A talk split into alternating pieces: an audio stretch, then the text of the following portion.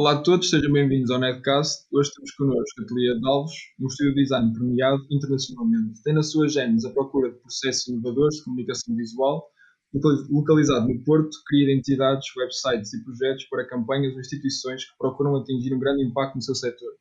Hoje estou aqui com Sérgio Alves, Cátia Lima e Gilberto Ribeiro.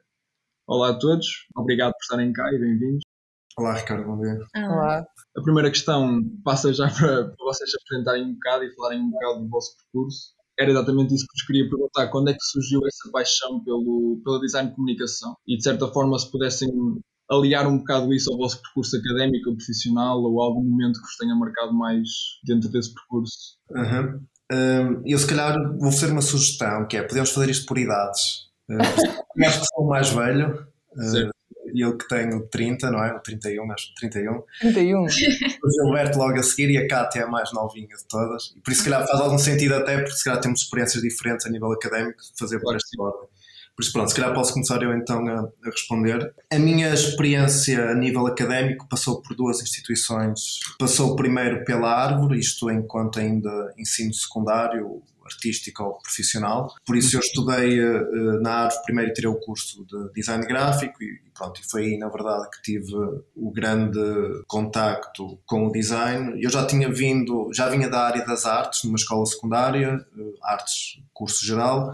Achei que não era aquilo propriamente que eu queria, ou seja, queriam obter conhecimento um bocadinho mais específico e técnico e por isso acabei depois por migrar uh, para a árvore. Uh, na árvore lá está, sendo um curso bastante prático, aprendi a fazer quase tudo no que toca, dei uma diagonal em quase tudo o que tinha a ver com design, desde entidades, logotipos, editorial e por aí fora. E a grande mais-valia, na verdade, deste tipo de ensino acabou por ser a possibilidade de fazer dois estágios eh, ao longo do curso. No segundo ano, isto eu, quando tinha os meus 18, talvez, Uh, fiz um estágio no Martinijana e no último ano fiz estágio com o Eduardo Aires, uh, na altura, no White Studio. Isto eu em 2009, penso eu. Entretanto, termino o curso na, na Árvore e pronto, segui a vida académica a nível de licenciatura. Uh, passei para a ESAD e fiz os três anos de licenciatura na ESAD e a partir desse momento, aliás, durante o curso sempre fui trabalhando paralelamente como freelancer, não é? ou seja, ia tendo os meus projetos e tentando ir fazer coisas com clientes reais e por isso quando acabo a vida académica o percurso manteve-se, ou seja, aí na verdade o estúdio começa um bocadinho nessa transposição entre o que é estudar e trabalhar ao mesmo tempo para passar só a trabalhar e nesse caso aí saio entre aspas do meu quarto e passo a alugar um escritório na Baixa do Porto, neste caso, e pronto, e o estúdio começa aí de uma forma assim mais ou menos fluida imediata. Passa a bola para o gelo agora. Eh, da minha parte, isto começou tudo, se calhar de uma forma menos positiva, que foi por acidente em fóruns uh, de pirataria, uh, onde encontrei secções ligadas à imagem, à criação de avatares e assinaturas e não sei o quê, e que foi onde eu conheci até algumas pessoas que que hoje têm eh, bastante relevância no, no design português, o Oscar Maia, o João Castro e por aí fora, e em que nós, de uma forma super eh, descomprometida, brincávamos com a imagem e partilhávamos uh, formas de construir e formas de desenvolver. Isso depois fez-me ingressar num curso de informática, que correu super mal, a vários níveis. Depois passei para um curso de artes visuais, eh, e aí as coisas mudaram completamente até ingressar no ensino superior na, na ISEG, que é agora conhecida como ESMAD, uhum. depois uh, o mestrado uh, em Design de Comunicação uh, na ESAD Matosinhos e, e, agora atualmente o doutoramento na, na Universidade de Aveiro.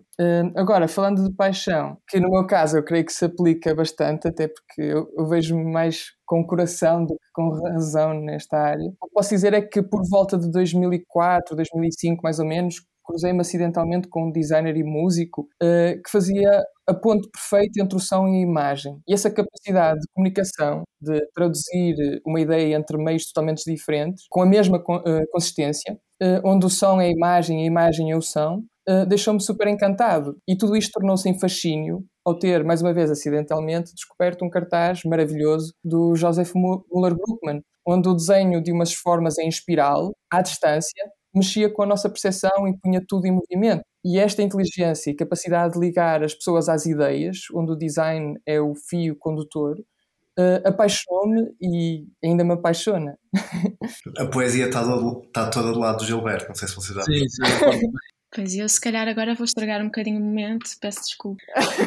Mas a minha vida não tem muito de poético, portanto, esta a paixão pelo design, não sei se colocava exatamente dessa forma, mas na verdade a minha relação com o design começou um bocado por acaso. Eu sempre gostei de desenhar, de uma forma geral. Houve quem dissesse que eu tinha jeito, então acho que tudo se encaminhou para artes visuais. Inicialmente a ideia era artes plásticas, mas depois fui-me convencendo que isso não era vida para mim. E então o design apareceu assim num livro, uh, naqueles te testes psicotécnicos e pronto, e pareceu-me uma, uma opção mais sensata. Isto para explicar um bocadinho o meu contexto. Eu vivi a maior parte da minha infância numa aldeia, alguns no norte do país, em Viana do Castelo, e portanto não tinha propriamente muito contacto com uh, cartazes na rua, não é? Isto não é o Porto, era uma aldeia, não era a cidade.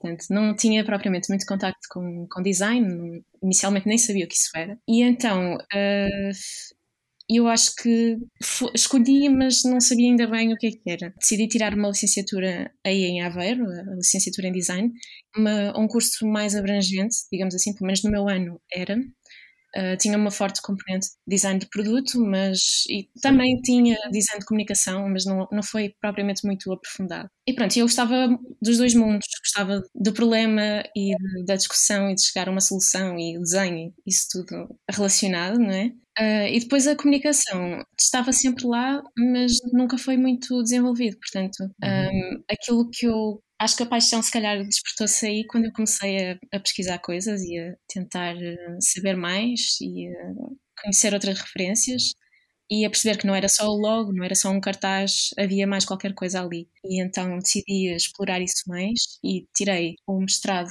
na ESAD, Matosinhos, e pronto, e depois surgiu a oportunidade de fazer o estágio no, no Ateliê de Alves e, e cá estou.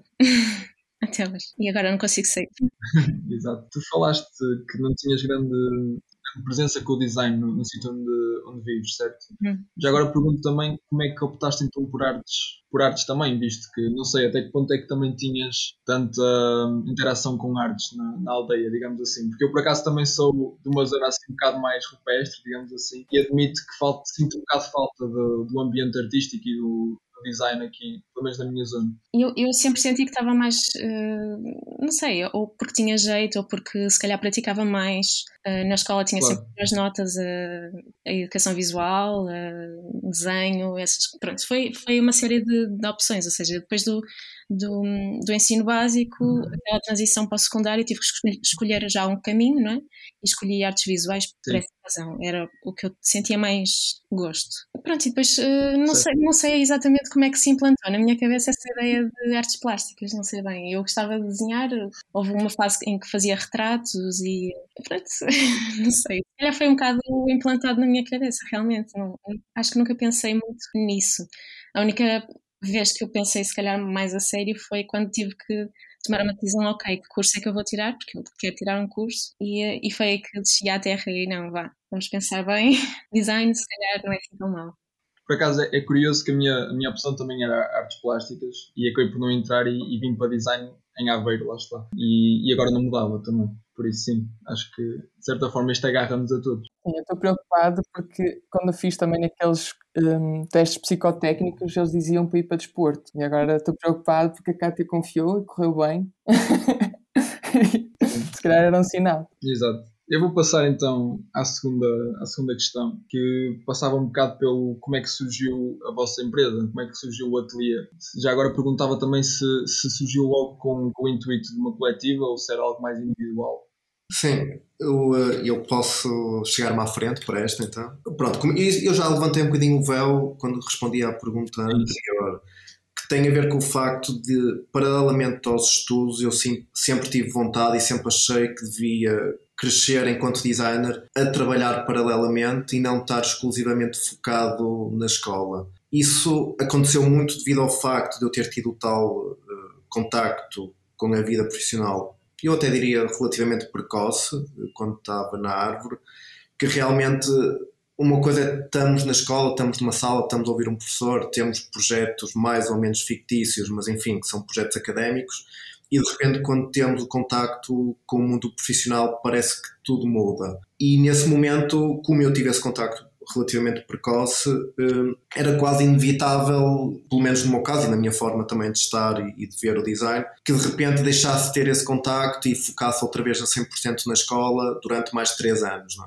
E nesse caso a opção era, ok, mas então se eu quero ter esse contacto com a vida profissional, como é que eu o vou manter? E passaria sempre, lá está, por um trabalho mais ligado ao freelancing e, e por aí fora. Essa questão do freelancing nem sempre era trabalhos remunerados, nem sempre eram trabalhos necessariamente interessantes, mas pelo menos começava a criar um tipo de estaleca, acho que lhe posso chamar assim, para o que viria a ser depois do término, por assim dizer, da, da vida académica, não é? E entrar depois realmente na vida profissional. O que é facto é que isso realmente obrigava alguma ginástica do género, pá, ser chato e andar atrás de pessoas a pedir-lhes para poder fazer projetos para eles, encontrar associações culturais, encontrar uh, grupos de teatro, que no fundo era um bocadinho essa área que na altura eu me movia e continuo a mover, penso eu, na área mais cultural, e isso fazia com que eu ganhasse uma estaleca um bocadinho diferente, o que fez com que aprendesse muita coisa que não era claramente ensinado na escola e diria que nem tem que ser ensinado na escola, há coisas que nós necessariamente só aprendemos quando as vivenciamos e por isso essa questão de ir atrás de pessoas, tentar fazer projetos e tentar eh, não estar apenas focado na escola fez com que ganhasse alguma bagagem durante esse período. E por isso quando termino, lá está, eh, neste caso é ESAD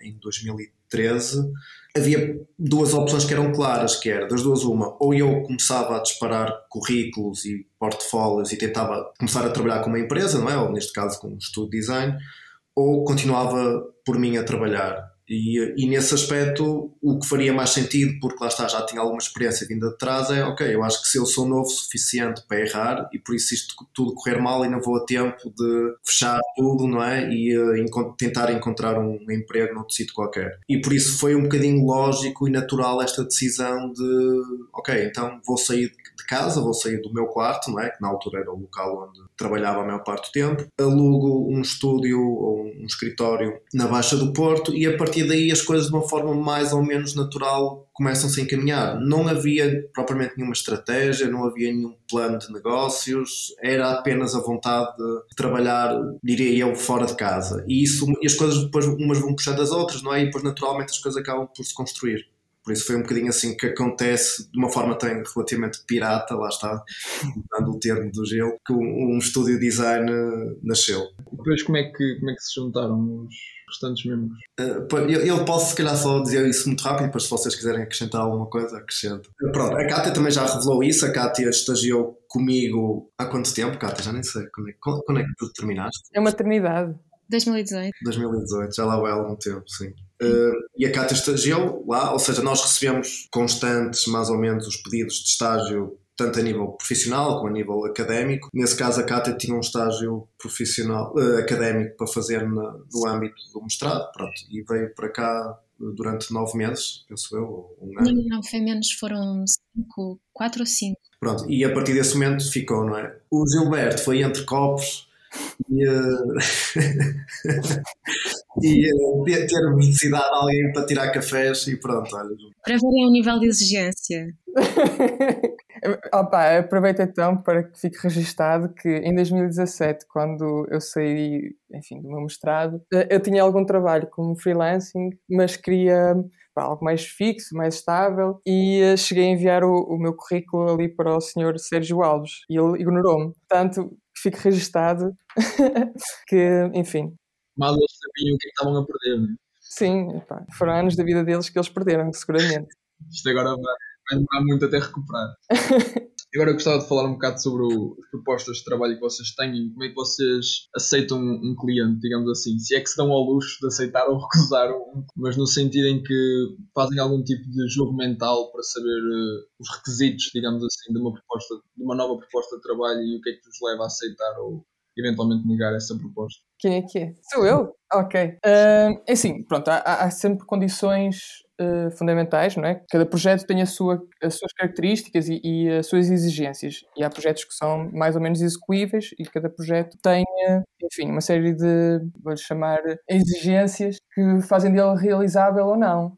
Agora, eu não creio que nós façamos qualquer tipo de distinção pá, de áreas. Agora, há obviamente o único denominador comum é que uh, o projeto e as condições que o cliente oferece têm que ser, uh, têm que garantir pá, pronto, o, um mínimo execuível que garanta pá, uma certa qualidade do nosso trabalho. Mas não, não creio que temos qualquer tipo de, de critério de seleção para com o conteúdo ou contexto. Não é isso que me parece que nos faça aceitar ou rejeitar um, um trabalho. É mais as condições que ele é apresentado e, e aquilo que é possível fazer com aquilo. Principalmente quando chega à parte da qualidade que nós podemos dar àquilo.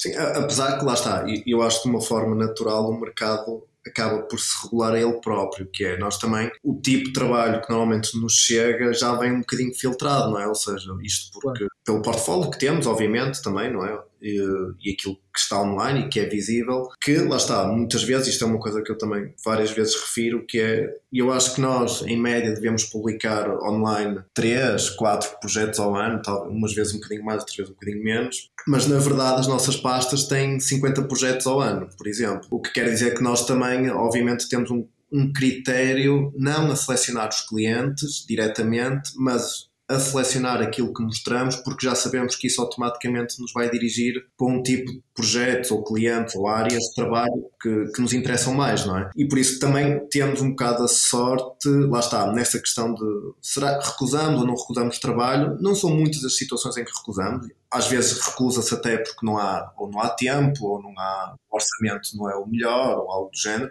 ou não chegamos a um consenso a nível de condições eh, com o cliente, mas normalmente quando as coisas nos chegam, lá está, já não é, já não vem, eh, com todo o respeito, a mercearia da esquina pedir-nos para fazer eh, cartaz para vender as batatas, percebes?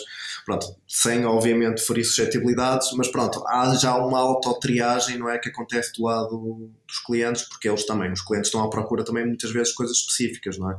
Por isso, não é só um logotipo, muitas vezes já estão a pensar em mais alguma coisa, não é? Que se revêem ou não depois no tipo de estúdio que estão a contratar. Está respondido.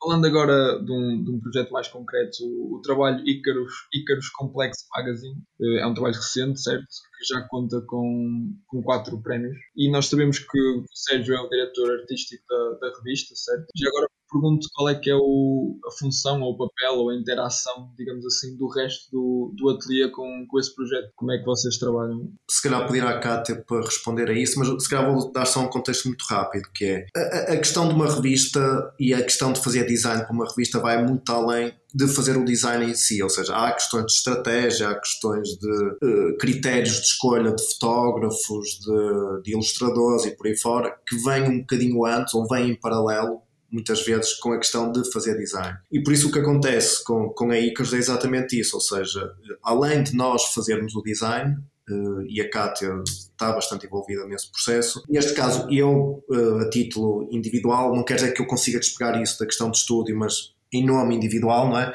Faço a questão de direção da arte uh, da revista. Isso quer dizer apenas que as conversas que eu tenho com o cliente não é as coisas estão feitas, mandam para nós e nós executamos design, mas nós estamos, ou eu estou a um nível em que posso discutir diretamente com o cliente o que é que seria mais interessante a nível de estratégia para a revista. Se aquele artigo faz sentido, se não faz sentido, que tipo de fotógrafo é que nós podíamos procurar para resolver a fotografia de determinado artigo ou peça que vai entrar na, na, na revista e por aí em diante. Por isso é um bocado o papel de direção criativa que eu assumo na questão da ICAS. Quando passa para o design, claro que eu estou também envolvido e claro que discutimos todos internamente, mas aí despego-me um bocadinho desse papel e já passo no fundo a ser mais designer. Mas pronto, mas se calhar aí a Cátia poderá uhum. explicar um bocadinho mais.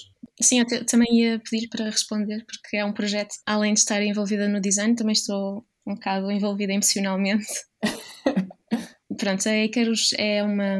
A Icarus Complex é uma revista bianual. Uh, o primeiro número foi lançado em 2019. O segundo ainda está disponível no site, por isso podem consultar icaruscomplex.com. e comprar. E comprar. São as últimas unidades e estamos a trabalhar no terceiro. Uh, o projeto começou uh, com o contacto da, da fundadora, a editora, um e-mail. eu penso que ela chegou até nós pelo site, já tinha visto alguns projetos com que se identificou com o estilo, enfim, com a abordagem um, gráfica. Ela vive em Londres, portanto, o nosso trabalho tem sido sempre à distância. E pronto, ela apresentou-nos a, a, este projeto uma revista que abordava uma série de tópicos relacionados com alterações climáticas, mas de uma forma mais jornalística, mais profunda. Já existiam algumas revistas que o faziam, mas não com esta densidade. Ela queria documentar tudo o que estava a acontecer no mundo, não só em termos de fenómenos naturais, mas principalmente as ações, eh, de que forma é que estávamos a responder e a tentar combater, esta, enfim, esta urgência que hoje em dia está tão em cima da mesa e ao mesmo tempo parece que ninguém quer saber. Acho que na altura essa questão, do, por exemplo, do, da sustentabilidade do próprio projeto, ou seja, de ser um projeto viável ou não, se havia condições para o aceitarmos ou não, acho que nem sequer foi muito ponderado porque acho que a decisão já estava tomada desde o início. Isto porque não havia apoios para a revista, era ela que estava, um projeto de vida dela, ela apresentou aquilo dessa forma. E para nós, acho que também foi um bocado isso, ou seja, aceitámos logo de início, porque acho que nós próprios sentimos a urgência em fazer alguma coisa. E pronto, agora estamos no terceiro número. Trabalhamos uh, vários temas, é, cada número tem temas diferentes, desde energia nuclear, uh, sei lá, comida, ou seja, toda um, uma panóplia de temas. Está explicado também. Vamos então passar a uma fase um bocado diferente, até para desanuviar um bocado. Claro que são, são questões sérias, mas vamos deixá-las Desculpa, ficou um bocado tenso. Não, não, mas é, é, é, importante, claro que sim. E acho interessante que vocês tenham obrigado esse projeto com, essa, com esse carinho e com essa emoção. Assim, eu acho que é, é uma responsabilidade que nós temos também. Eu, eu acho que muitas vezes fala-se de design de uma forma assim muito superficial. É um cartaz, é um, é um livro, mas realmente nós temos algum poder e se, se nós pudermos fazer alguma coisa para mudar a nossa situação, quer dizer, no fundo somos nós que, nós, os arquitetos, os criativos, que criamos, desenhamos aquilo que está à nossa volta. Portanto, se pudermos desenhar um mundo um bocadinho melhor, acho que estamos a fazer a nossa parte e criar estas pontes de comunicação, não é? Fazer as coisas chegar ao outro lado, porque toda a gente é consciente de muitas das coisas que está a acontecer, mas não tem bem a noção das proporções. Há bocado estávamos até a falar daquela questão de uh, o que é que nos leva a aceitar. Por exemplo, este é o tipo de projeto que se nós não aceitássemos perdíamos a Kátia. Portanto, ele estava aceito a priori. Não, claro que é assim, há, há, projetos e projetos, não é? E há projetos que não nos quer chamar superficiais, mas em que nós estamos meramente a executar, não é? Ou seja, temos que tornar palpável, não é? Alguma coisa que nos está a ser colocada à frente a nível de conteúdo. Mas depois há estes projetos que nós sentimos mesmo que têm que ser traduzidos, é, é, é urgente serem traduzidos graficamente, é urgente serem falados, não é? E neste caso eu acho que é muito difícil no mundo hoje em dia nós falarmos de um assunto ou tentarmos chegar a uma série de pessoas e mostrar essa urgência se realmente não tivermos uma ponte clara. E essa ponte clara muitas vezes é a comunicação, que não passará só necessariamente por meios impressos, não é? Não tem que ser só uma revista, mas muitas vezes tem a ver exatamente, lá está, podcast, tem a ver com uh, contas de Instagram, tem a ver com uma série de coisas, que é tudo, na verdade, comunicação de uma forma quase automática para o design. E este projeto reflete um bocadinho isso, que é, não quer dizer que nós fôssemos os únicos que podíamos fazer isto, não éramos de todo, inclusivamente eu sei que a pessoa, que o cliente numa fase inicial andou a falar com vários estúdios, não é? E o que é interessante é que nessa, numa primeira reunião, numa segunda reunião que tivemos com ela, e eu acho que a Cátia se deve recordar disso, que a, que a Angelina questionou-nos, mas então vocês querem trabalhar nisto, mas porquê é que querem trabalhar nisto? O que é que vocês acham que podem fazer isto? O que é que vocês sentem relativamente às questões de mudança climática? E já nem era uma questão a nível design, se nós éramos bons ou não designers, tinha a ver exatamente com a nossa forma de estar, um assunto que lá está, não é vender sapatilhas, é uma coisa que é muito mais urgente e é muito mais importante ser falada. E isso, obviamente, cria uma envolvência que depois não nos limita ou não, ou não nos restringe à questão de fazer uma revista, mas tudo o que está à volta disto e aquilo que nós achamos que a revista tem capacidade para. E se calhar vou aqui só um último exemplo e para terminar este assunto. Nós, por exemplo, inclusivamente, o ano passado a revista tem dois números, isto nós vamos então para o terceiro, e no primeiro número quem fazia a distribuição da revista era a própria editora, a própria pessoa, e era ela que tratava dessas coisas. Mas nós, entretanto, percebemos que não, era mais sustentável a revista ficar cá em Portugal, porque ela era impressa cá em Portugal, e sermos nós, de uma forma super paralela, a tratarmos nós do envio da revista através de Portugal, do que estar a fazê-la em Portugal, mandá-la para Londres e de Londres para o resto do mundo. E por isso, esse lado até operativo, de todo não é o normal um estudo de design tratar dessas coisas, nós vestimos um bocadinho a camisola e fazemos isso porque lá está, são pequenos pormenores que para quem recebe a revista se calhar é indiferente, na verdade, e se calhar não vão saber disto, mas a verdade é que nós tentamos criar toda uma envolvência no projeto que o permita ser, por exemplo, neste caso, o mais sustentável possível, tanto a nível financeiro, mas também como a nível ecológico. Embalagens, procurar embalagens que sejam de apenas de cartão, que tudo seja reciclável, fita cola que vai, tem que ser fita cola de papel, não pode ser outra fita cola, enfim, uma série de coisas que estão à volta desta questão de fazer uma revista que fala sobre climate change. Ok. Eu já agora eh, pergunto também se vocês já falaram que a segunda edição está disponível ainda para aquisição, certo? Certo. Pergunto se há alguma forma de, digitalmente, por exemplo, termos acesso ao conteúdo da, da primeira revista, se puderem partilhá-la. Sim, ambas, eh, no, no início por acaso é interessante porque nós, e partilhávamos isto com eh, esta paixão com a cliente, neste caso, que era a questão do papel, não é? Para nós era, papel era insubstituível e não faria sentido fazer uma revista que não fosse em papel. Independentemente das questões podem andar à volta disso, mas lá está, nós procuramos uma gráfica que tivesse todos os certificados ambientais, os papéis que nós usamos são papéis reciclados, por isso há toda uma série de coisas aqui à volta, para, apesar de ser em papel, tornar isto o mais sustentável possível e sempre recusamos um bocadinho essa vertente digital porque até entendemos, e eu continuo a bater na mesma tecla, que é, é, muito diferente ver a revista em papel com uma dimensão, com uma gramagem, com as cores e por aí fora, do que vê-la digitalmente. Pondo um bocado aquilo que falaste, não é? De utilizar um meio para, para, passar uma mensagem, ou seja, as pessoas ao terem o objeto podem também mais sensibilizadas com, com aquilo que estão a receber, é? com a comunicação, exatamente. Sim, acho que não podia concordar mais. Acho que é um bocadinho isso. Ou seja, eu acho que a partir do momento que tu compras alguma coisa que é palpável, passas a adquirir um objeto que vai fazer parte das tuas vivências e que tu podes passar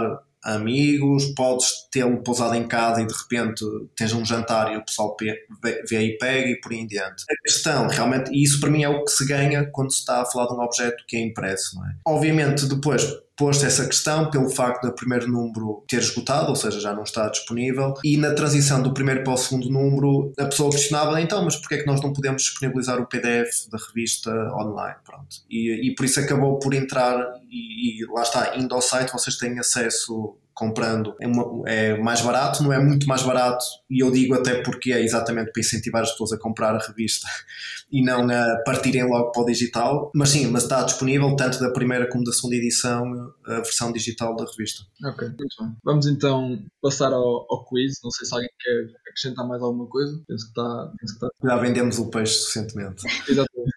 Agora no, no quiz, são respostas mais diretas, respostas até com certo humor sempre, e peço-vos que sejam mais honestos e quiserem justificar algumas respostas estão à vontade. E a pedir era, se calhar fazíamos uma certa ordem, começávamos da Cátia, depois Sérgio e depois Gilberto, por exemplo.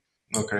Então, a primeira questão é entre arte ou design, qual é que vocês preferem? Sabendo que, pronto, elas estão bastante relacionadas, claro, mas qual é que é, assim, a área que vocês têm mais interesse? Apesar, acho que é um bocado óbvio esta, esta pergunta, mas nós costumamos fazê-la. Bem, não sei. Eu escolhi a design, apesar de, sim, as duas estarem muito relacionadas. E offline? Também escolhi a design?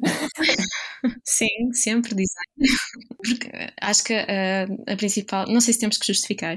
Sim, podes, podes justificar porque acho que é a, a, coisa que os distingue mais é que o design tem que funcionar e interessa-me isso, interessa-me que haja um propósito e haja uma resposta. Há um problema e há sempre uma resposta. E a arte tem essa coisa de levantar as questões, mas muitas vezes não, um, ou seja, deixa um bocado à interpretação de toda a gente, não é? Eu, enquanto o design é mais concreto. Ok. Agora sou eu, não é? Só uma nota entre parênteses: o Gilberto está ali a fumegar já, a pensar numa resposta. dá para ver, dá para ver. Desce muito, não podes justificar muito, Gil. Não. Não, eu, eu acho que eu escolheria sem dúvida a arte uh, nesta fase, apenas porque já há um tempo para cá eu consumo muito mais arte, ou seja, vejo muito mais arte do que necessariamente design. Sim, era um bocado por aí que eu também gostava que falassem, que é aquilo que nós, lá está, aquilo que nós exploramos mais. Vocês trabalham em design, certo? Mas até que ponto é que, por exemplo, quando, quando vamos a uma exposição ou quando vamos explorar alguma temática, se calhar temos aquele interesse em, em procurar posições mais artísticas, não é? Que nos deixem mais, como a Kátia disse, um espaço para a interpretação. Mas já respondi, agora é o, é o gelo. Eu não tenho assim uma, uma, resposta tão fechada como vocês acham que estavam à espera, mas para mim é muito difícil. Na verdade, quando falamos de arte ou design, estamos a falar até de questões ligadas à sobrevivência. Nós temos essa necessidade de expressão, de criar um certo sentido uh, no mundo. Uh, nós, desde os nossos primórdios, temos esta necessidade de comunicar, de interagir, de nos ligar aos outros e ao que nos rodeia. Uh, Devias ter perguntado poesia ou design, e Gilberto. Eu ia dizer, eu acho que o Gilberto prefere mesmo a literatura e. É, epá, e, e custa-me muito. Por exemplo, por um lado, faz-me lembrar um bocadinho, por exemplo, na vertente da arte, aquela lógica do Andy Arrow, quando nós perguntamos o que é que isto significa, ele responde ponto com uma pergunta: um, o que é que tu sentes, o que é que tu vês? Enquanto no design a intenção já é mais de, de resposta, já é mais de facilitar esse caminho. Portanto, eu acho que é muito difícil escolher um, uh, um deles, porque se o design nos permite pá, criar escova dos dentes, por sua vez faz com que os nossos dentes não caiam e permite que nós possamos marcar golos e subir montanhas. Uh, por outro lado, nós só subimos montanhas e só marcamos golos, existe arte, existe este amor e, e esta poesia em volta daquilo que nós fazemos. No fundo, a, a, arte, a arte, é o catalisador e o design é, o, é, é aquilo que permite nós chegarmos a qualquer lado. Uh, portanto, eu acho que eles vivem os dois juntos. Agora, escolher um, não sei, uh, eu posso viver sem design, isso pode ser um sapateiro ou um, trabalhar na construção. Agora, sem arte, eu acho que é difícil, tanto profissionalmente design, mas na vida tragam uma arte. Muito bem, muito bem respondido, muito bem. Ok, agora vamos passar à, à próxima, que é entre fotografia e ilustração. É um bocado difícil também. Uh, se formos por aquilo que eu consumo mais, ou que me interessa mais, não sei, as coisas estão, estão muito ligadas também, porque, um, lá está, eu, como disse no início, eu gosto muito de desenhar, portanto eu continuo a, a desenhar, não, não lhe chamo propriamente ilustração, é uma coisa que eu faço enfim, no tempo livre. Mas interessa-me muito, gosto de, de conhecer outros ilustradores e pesquisar pesquisar e aumentar um bocadinho a minha, a minha cultura da ilustração. A fotografia é uma coisa mais espontânea, se calhar. Em qualquer lado posso ver alguma coisa. Lá está, eu aí já, já estou um bocado formatada, não é? Vejo tudo como na visão do designer e então eh, acho que já as coisas que eu capto já são mais direcionadas para o design, não sei se pela conjugação das cores ou pelo, pelo ângulo, a perspectiva da, da imagem. Ah, não sei, não te consigo responder, são as duas coisas muito importantes. Ok. Sim, também. Também é uma resposta válida. Uh, fotografia. Essa é que foi mesmo direto.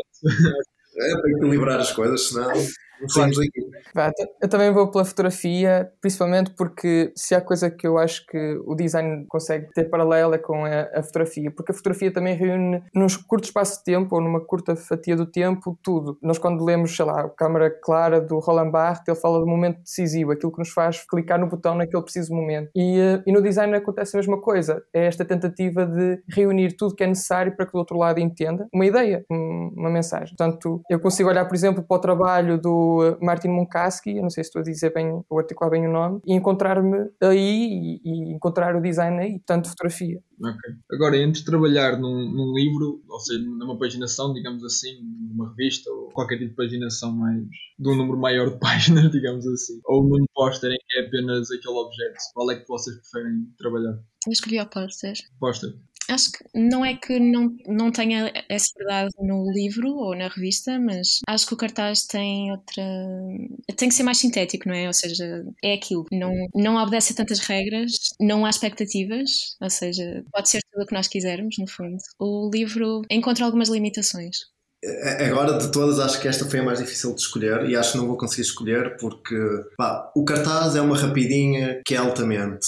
O, o livro é uma noite inteira uh, na cama. Pá, não sei, são duas coisas completamente diferentes, diferentes. No final, uh, o ver a coisa feita é incrível, mas depende muito da fase de, em que estás, da fase do ano, do tipo de livro, enfim, depende. Por isso, o cartaz acho que é muito imediato, é muito rápido e por isso pede que emocionalmente tu estejas muito ligada à temática, enquanto o livro é muito mais cerebral e muito mais pensado, envolve muito mais gente, muito mais discussão. Também é interessante porque tem um lado muito mais engenharia, ou seja, não é só paginar, tem a ver com nós entendermos o objeto de A a Z, não é? Sabermos o que é que vai acontecer, quem é que o vai imprimir, quem é que, como é que a imagem se vai comportar, uma série de coisas, e por isso também é super prazeroso porque é quase como ver um filho a crescer, não é? Ou seja, estamos mesmo, começamos com um Word mal amanhado, não é? E acabamos com um livro que tem um aspecto mais ou menos interessante. E por isso são dois objetos completamente diferentes e é muito difícil realmente escolher. Sim, se calhar aí o desafio é completamente diferente, mas essa ideia de colaborar com outras pessoas e tentar uh, agora corta texto, agora acrescenta texto, agora vamos tentar outro layout porque isto não está a funcionar. Esse, esse desafio é, também é muito interessante. Reduz as margens. é levar até aos limites, né? Ou seja, não podes fazer isto, porquê é que não podes fazer isto? Uh, epá, eu também não consigo escolher. Eu não consigo escolher um porque dá-me um gozo enorme fazer ambos. Uh, são contextos muito diferentes, talvez como, como falou o Sérgio. Acho que isso dá para perceber em que sentido. Agora, o que é que eu prefiro fazer? Eu não consigo escolher porque ambos me dão um prazer enorme. Tanto por um lado mais uh, pragmático e mais até arquitetónico do, do livro. o cartaz também o tem, mas é diferente. É um, enfim, acho que são realidades ou contextos de trabalho um bocadinho diferentes eu não consigo genuinamente escolher um deles. Ok, está certo. Vamos passar então às perguntas normais novamente. Uma, uma questão que eu gostava de vos perguntar é no sentido em que vocês dentro do, do ateliê trabalham em cooperativo, né? em cooperatividade, como trabalham juntos, vocês sentem que tentam direcionar o estilo do vosso trabalho com uma certa coerência entre todos ou assumem os diferentes estilos, assumem as diferentes vertentes? Como é que vocês trabalham em conjunto, digamos assim? Eu posso responder a isso. Ok, o, o, nosso método de trabalho depende muito dos projetos que nos chegam. Em cada um existem diversas variantes, o tempo, a capacidade financeira, objetivos, ambições, e cada projeto tem o seu pequeno universo, e por isso o método de trabalho também tem que ser adaptado. Ainda assim, creio ser justo dizer que há denominadores comuns na nossa abordagem. Há sempre uma preocupação em ouvir verdadeiramente o cliente, aquilo que é dito e deixado por dizer, em sermos críticos e discutirmos francamente várias fases de trabalho, onde ele tem um papel importante. Acho que levamos uh, realmente a sério os objetivos que definimos nos briefings, reuniões e esforçamos-nos muito para que isso molde o nosso caminho e, consequentemente, também, obviamente, um, um, resultado. Creio que também dedicamos bastante tempo a desenvolver uma certa cultura e um domínio da teoria e das formas que moldam um determinado assunto. Há bocado a Kátia falava também sobre isso em relação a Icarus Complex e como nós nos envolvemos nos assuntos para depois começar a, a partir pedra, digamos assim. Portanto, nós pomos muito esforço na organização da informação a definir planos, estratégias, enfim. Se fôssemos a dividir até o nosso trabalho em percentagens, talvez não haja grande diferença entre o tempo de preparação e do desenho propriamente dito. Tradicionalmente, eh, nós até estamos acostumados a atribuir design às formas, mas muito do nosso design até vem daquele trabalho de campo. Sobre o estilo, posso dizer que há um conforto e confiança entre nós tão grande pela cultura de estúdio que construímos. De uma forma ou outra, toda a equipa acaba por eh, ser envolvida em todos os projetos e de um modo super, uh, horizontal, extremamente crítico e franco. Talvez por isto é que, apesar de nos reconhecer uma certa tendência para a tipografia, não creio que possamos falar propriamente de um estilo atiques, vejo isso, mas são resultados tão naturais. Um, enfim, se temos um estilo é graças à nossa, à nossa história das formas e não necessariamente à imposição consciente de uma ideia. Ou então o nosso estilo é honestidade. O falgueirado também, não é? Acontece. Sim, mas acho que os nossos estilos contaminam-se muito, por isso não, é um bocado difícil identificarmos quem é quem, ou quem é que fez aquilo, ou além de que trabalhamos todos praticamente em conjunto, ou seja, tudo é discutido a três, então tem sempre a mão dos três na prática. Essa questão do estilo é mais para quem, quem nos vê de fora, é que pode reparar que há ali uma regra qualquer ou alguma coerência entre todos os cartazes ou todos os livros, todos os projetos que saem do ateliê. Mas isso deve ser devido ao facto de cada um de nós ser diferente e ter a sua impressão do mundo e assim e a sua cultura visual e isso passa também para o trabalho. Muito bem. Vocês já trabalharam em, em vários projetos uh, noutros países, certo? Tem uma, em 2012 participaram numa exibição, numa exibição na Eslováquia e eu gostava de vos perguntar como é que vocês distinguem, quais é são as principais diferenças entre trabalhar cá em Portugal e trabalhar no mercado externo, exterior. Vocês sentem que é melhor, que é pior, prós e Uh, sim, eu não diria que.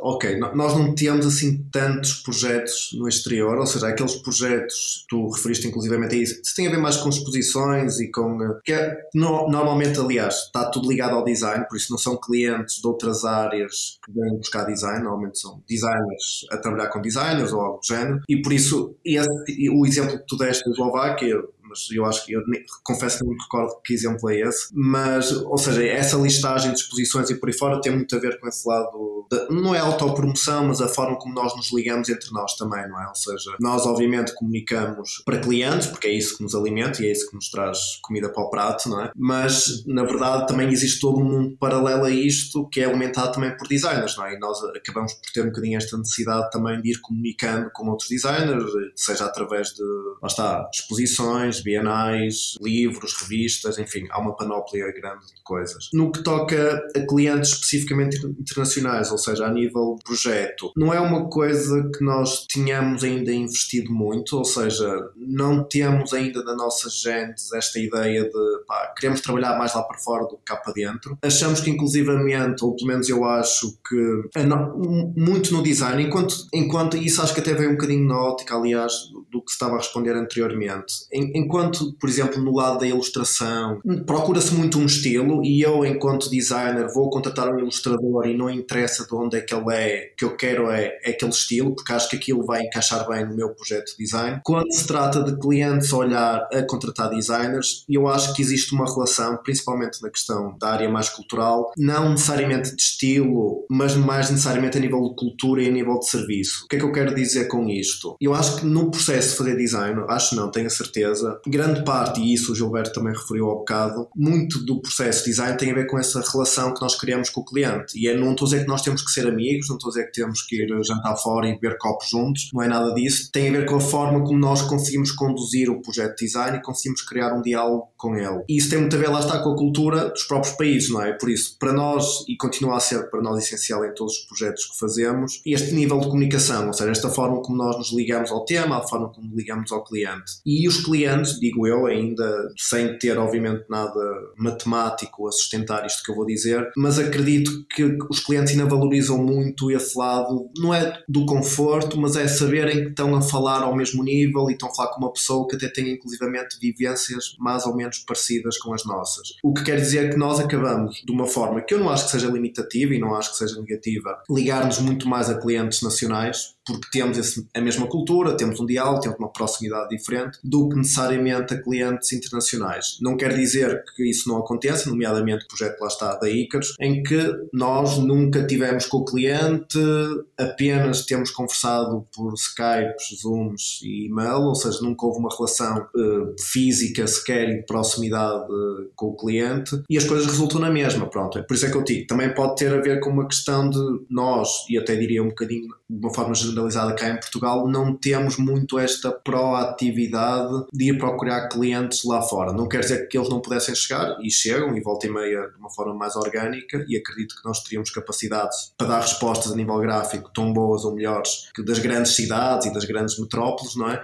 Mas aqui diria eu que é muito uma questão cultural e que lá está. Os clientes sentem-se, diria eu, também mais confortáveis em discutir projeto com alguém que vive a mesma realidade do que eles do que com uma pessoa que está do outro lado do mundo em que não sabem exatamente o que é que eles estão a fazer. Mas agora, isso tem a ver também com as áreas que nós trabalhamos mais. Isto é perentório e é fundamental na área mais cultural, não é? Por isso, no design, na arquitetura, na, na, nas artes plásticas e por aí fora. Se calhar, se nós tivéssemos uma, um pezinho mais, por exemplo, num lado mais institucional, digo, criação de marcas e por aí fora, se calhar aí uma abordagem internacional já seria feita de uma forma mais distinta e pragmática. Ok. Já agora faço também a questão no. Uh, lá está. Eu costumo fazer esta questão. Sei que provavelmente na área não, não é algo que tenha grande impacto, mas eu gosto sempre de ter uma, uma certa noção. Em que sentido é que a pandemia, ou seja, a questão do vírus, influenciou o vosso trabalho? Vocês sentem que houve algum impacto? Sentem que se mantém minimamente estável? Não? Sim, olha, uh, felizmente uh, acho que não sentimos muito, ou seja, os projetos que nós tínhamos continuam. Claro que houve alguns que ficaram em suspenso, porque, nomeadamente, lá está,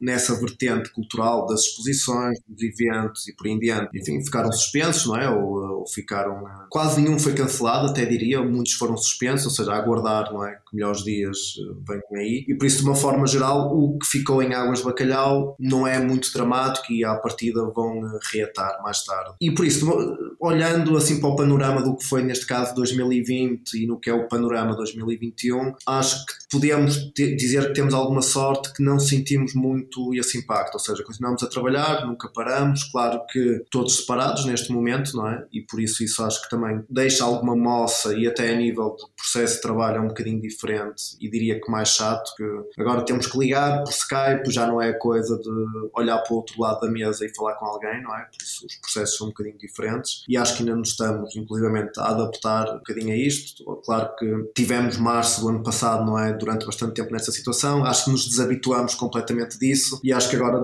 pronto, temos nos habituar novamente. E acho que isso até interfere mais, na verdade, com o processo de trabalho do que necessariamente o que tem sido o impacto real a nível da se, a nível de financeiro vá e até a nível de quantidade de projetos que temos para fazer, porque isso mantém-se mais ou menos e não, não, não sentimos assim que tenha sido necessariamente negativo. Ok. Já agora, enquanto vocês trabalhavam no, ateliê, quando ainda trabalhavam todos juntos, digamos assim, na proteção dos outros, vocês sentiam que a cidade do Porto era o local ideal para ter o ateliê? Sentiam que a cidade vos influenciava a nível profissional ou até mesmo ao mood com que estavam a trabalhar, digamos assim? Havia algum sítio vocês dissessem quem me dera trabalhar pá, naquele país ou naquele local. Oh, Cátia, queres tu? A Cátia acha que nós trabalhamos num bunker, por isso, se calhar a Cátia é a melhor para.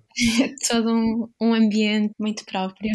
É, assim, é, é um bocado difícil dizer, o, o, nosso, o nosso background é este, não é? É um bocado é um bocado difícil descolar disso e de repente imaginar-nos noutro sítio. Eu gosto muito do Porto, sou de Viana, eh, já estive em Aveiro, mas o Porto para mim continua a ter um lugar muito especial e, um, e em termos de, de, design e de cultura acho que é, é muito rico, existem, é muito prolífico, ou seja, existem muitos estúdios de design, existe muita coisa a acontecer. Agora se calhar não, mas uh, é fácil tu andares na rua e veres montes de cartazes e, e de repente seres, uh, teres estes estímulos todos, acho que é, também é muito importante para nós por acaso aqui posso também adicionar umas coisas que é, uh, apesar de eu não ter referido isso na minha apresentação, pá, eu nasci num, numa terriola também, em, nos confins de Felgueiras, e a, e a minha volta uh, e a minha volta é literalmente de campo e ar. Isso, por um lado, eu adoro essa calma e essa natureza. Chegar a cidades como o Porto é fantástico no ponto de vista da, da forma como a cidade é viva. Cartazes por todo lado, stickers, músicas, ir no metro e ouvir as conversas de pessoas mais ou menos interessantes, vês os livros que elas leem, uh, e não é só esse contexto, não é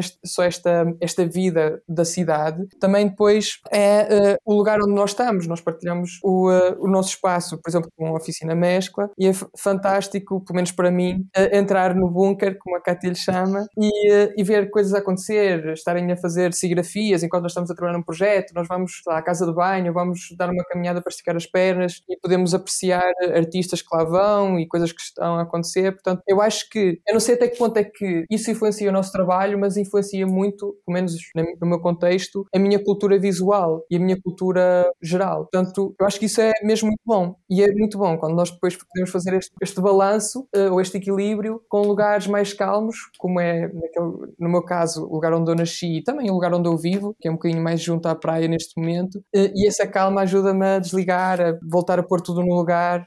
Mas não eras tu que querias viver em São Francisco, Gil? Eu estou destinado a isso. Devias ter respondido isso.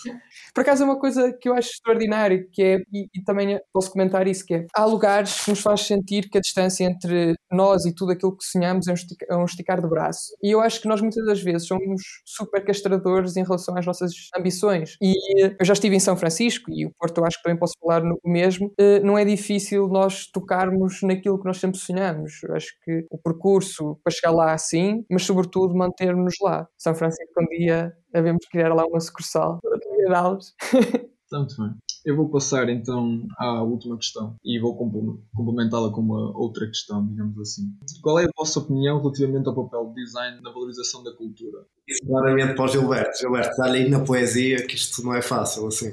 O papel do design para a cultura? Sim, especialmente em Portugal, digamos assim. Vocês sentem que é valorizado pelo público? Não? O que é que vocês o, o, design é um mediador cultural. Nós encontramos isso em vários autores. Portanto, se o design faz esta ponte entre as ideias, o pensamento e o público, neste contexto de facilitar, de fazer com que a mensagem seja perceptível e inteligível e estudada, então o design tem um papel fundamental. É, este, é, é, é a ligação. Portanto, desde já por aí, eu diria que é, é um papel muito forte e muito importante. Depois, quando nós olhamos para alguns autores que têm um envolvimento mais ou menos presente até na própria construção de crítica, nós vemos, por exemplo, sei lá, a, a forma como o, um, os cartazes, por exemplo, do, um, do João Faria nos provocava a pensar, a refletir, ou Isidro Ferrer, nesta criação de mensagens, de provocação de pensamento, de, de, reflexão. E eu acho que isso, para além desta lógica de ligação entre o público e o autor ou as ideias, eu também acho que nós também conseguimos provocar outras coisas, provocar pensamento, reflexão, como eu referi. Portanto, acho que há muitas formas de nós contribuirmos. Esta questão da que nós falámos, criar um, um exemplo mais claro do da Icarus Complex, onde nós claramente temos este papel de facilitar informação que toda a gente sabe que é um problema, mas se nós fôssemos verdadeiramente conscientes sobre eles, já comportávamos de uma forma diferente. E eu acho que o design aqui tem um papel de, de tornar claro aquilo que de outra forma só estava restrito a pessoas que estão da área, não é? Sim, desculpa, só para acrescentar, é, eu acho que é mesmo isso, é, é tentar aproximar a informação das pessoas, é, é tentar, uh, seja através de infografia, por exemplo, que é assim um exemplo que, que me vem agora à cabeça, traduzir os números num gráfico, uma coisa visível que tu consigas identificar rapidamente e ver, comparar, perceber a relação, retirar dali uma mensagem, ou seja, o design acaba por estar sempre presente, mesmo que não seja notado. Estamos a falar de design gráfico, mas tudo o que nós vemos à nossa volta tem algum design gráfico, não é? E tem também o design de produto, ou seja, todos os objetos que nós colecionamos têm design, na verdade. Não precisa estar a gritar, né? Um, um exemplo que eu acho que nós no, no ateliê partilhamos e que gostamos, que não é propriamente um designer, acho que não posso chamar isso, é mais um, é um ilustrador, o, o André Carrilho. Ele, através das imagens dele, provoca imenso pensamento, imensa reflexão. Ele consegue fazer com que pessoas, a partir da imagem, que é uma linguagem extremamente universal, nós possamos entender uma ideia e que isso chega a um português, a um francês, a um chinês. Não há ali a, a barreira da linguagem, da palavra. E eu acho que nós, designers, uh, também temos muito esse, quer queiramos, quer não, consciente ou inconsciente, também acabamos por pôr opinião opiniões e posições políticas, sociais e tudo isso quando estamos a construir uma ideia. Ou, mais uma vez, o tipo de papel que escolhemos, o tipo de organização de uma folha de texto, pá, tudo isso acaba por incluir eh, ideias e fundamentalismos, ideologias e não sei o quê, constituem uma cultura. A nossa cultura visual uh, também vem muito do design. Nós olhamos à nossa volta e nós vemos design. Portanto, o gosto público, a forma como nós vemos o mundo, já vem mediado uh, por alguém que pensou ou conscienciou potencializou a construção de uma imagem ou de um objeto. Portanto, nós somos todos mediadores de cultura. Ponto final parágrafo. Muito bem. Agora, pronto, mesmo para finalizar, eh, gostava de vos pedir eh, se podem deixar algum conselho aos, aos, estudantes de design, digamos assim, já que é a maioria do, do público que assiste ao podcast são, são estudantes de design, especificamente da Aveiro, digamos assim. E se têm algum, algum conselho que gostavam de, de nos deixar? Ah, isto é uma luta mesmo sensível. Eu e o Gilberto damos aulas e estamos em momentos de avaliação e agora tínhamos uns quantos conselhos a dar aos alunos, tínhamos, mas agora vai tarde também. Entreguem os trabalhos. Assim, a única pessoa com uh, moral para poder dar conselhos é o Sérgio, porque é o único que tem filho, pelo menos que nós saibamos. Eu não tenho. eu sei. Portanto, era o único que tinha moral para dar conselhos. Agora, é pá, sei lá, eu acho que para um, um, estudante em design ou qualquer outro contexto, eu acho que nós devemos, devemos ter a coragem de cometer erros e de sair da nossa própria. de nos transcendermos. Não há outra forma disso acontecer senão caindo. Nós aprendemos a andar porque caímos, porque gatinhamos e um dia começámos a dar piruetas e fazemos balé e marcamos golos. Agora, o problema é que a forma como nós socialmente nos desenvolvemos, eh, nós somos constantemente provocados a não errar. Nós, quando somos crianças, caímos, sujamos e os nossos pais ralham-nos porque sujamos a roupa, rasgamos a roupa e por aí fora. Nós vamos para a escola e se tirarmos boas, más notas, os nossos pais ralham porque, pá, afinal, nós não somos os meninos dos olhos deles e da família. Chegamos ao ensino superior e nós temos aquela pressão também de ingressar no mestrado, ingressar num doutoramento e tirar boas notas, mais uma vez. Quando isso nos trai daquilo que deve ser o verdadeiro foco, que é o conhecimento conhecimento. E o conhecimento é, não há outra forma, é como aprender guitarra. Nós podemos explicar como é que é um dó, o ré e o mi, mas nós precisamos de fazer aquilo muitas vezes para conseguir fazer as transições e para conseguir preencher os espaços. Portanto, se nós vamos aprender a, a comunicar, a traduzir ideias por imagens, nós temos que errar muito e temos que trazer imensas ferramentas para o nosso leque, muitos domínios. Eu diria até, eu acho que é o, o Aviv, o, um, o sócio do, Sherma, uh, do Shermaev, em que diz que os designers são uma espécie de. é o renascentista do nosso tempo. Uh, nós temos que fazer muitas coisas, temos que dominar muitas coisas. E eu acho que se nós não nos damos, eu vou chamar ao luxo porque não devia ser um luxo, mas neste momento eu creio que é um luxo, de errar, principalmente até um contexto académico, vai ser quando tivermos contas para pagar que nós vamos começar a cometer loucuras. Quando tivermos que pagar segurança social, um aluguer, pá, não deixar os filhos morrer, pá, não vai ser nessa altura que nós vamos cometer as nossas maiores loucuras. Portanto, pá, aproveitem agora, confiem nas pessoas que têm à vossa volta, porque a parecida, sendo vos, vossos professores, são pessoas brilhantes, confiem nas quedas, no fundo é isso. Posto isto, mais uma vez, também não há nada a dizer, não é? Está dito. Claro, está tudo dito. Pronto, muito obrigado por terem estado connosco e chegamos então ao fim deste, deste episódio.